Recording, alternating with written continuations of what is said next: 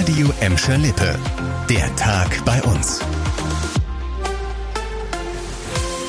Mit Anna 4. Hallo zusammen.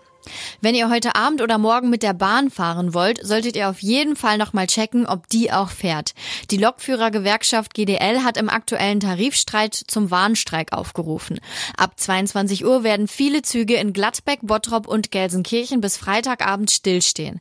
Betroffen davon sind bei uns unter anderem die RB 43 von Dorsten über Bottrop, Gladbeck und Gelsenkirchen nach Dortmund und die RB 46 zwischen den Hauptbahnhöfen von Gelsenkirchen und Bochum. Ein paar Ausnahmen gibt es aber. Der RE 42 auf der Pendlerstrecke zwischen Gelsenkirchen und Essen soll zum Beispiel teilweise fahren.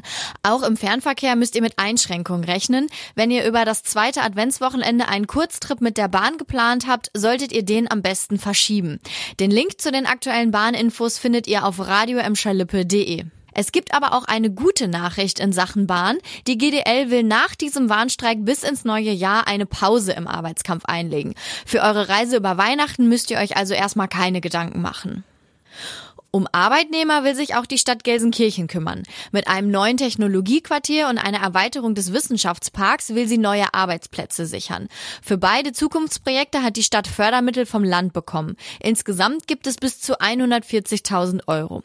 Südlich des Wissenschaftsparks in Gelsenkirchen-Ückendorf ist noch eine Fläche frei, die aktuell zum Rhein-Elbe-Park gehört. Da will die Stadt einen Erweiterungsbau hochziehen, in dem zum Beispiel Unternehmen aus der IT-, Gesundheits- und Energiebranche einziehen können können. Aber auch das Thema künstliche Intelligenz könnte dort eine Rolle spielen. Auf der ehemaligen Zeche Hugo in Buhr ist ein Technologiequartier geplant. Es soll direkt an der Westfälischen Hochschule angrenzen und vor allem Forschungs- und Jobmöglichkeiten für Studenten bieten. Mit dem Geld vom Land sollen jetzt erstmal Studien bezahlt werden, die die genauen Entwicklungsmöglichkeiten für die beiden Projekte ausloten. Das ist auch die Voraussetzung, um weitere Fördermittel zu beantragen. Einen weiteren Service für Arbeitnehmer bietet die neue Regelung bei Krankheit. Bei Husten, Schnupfen oder Halsschmerzen könnt ihr euch nämlich ab sofort wieder per Telefon krankschreiben lassen. Der Ausschuss von Ärzten, Krankenkassen und Kliniken hat die Regelung als Dauereinrichtung beschlossen. Allerdings gibt es Einschränkungen. Beispielsweise muss der Patient in der jeweiligen Arztpraxis bekannt sein und es darf keine schwere Erkrankung sein. Außerdem gibt es den gelben Schein per Telefon nur für fünf Tage.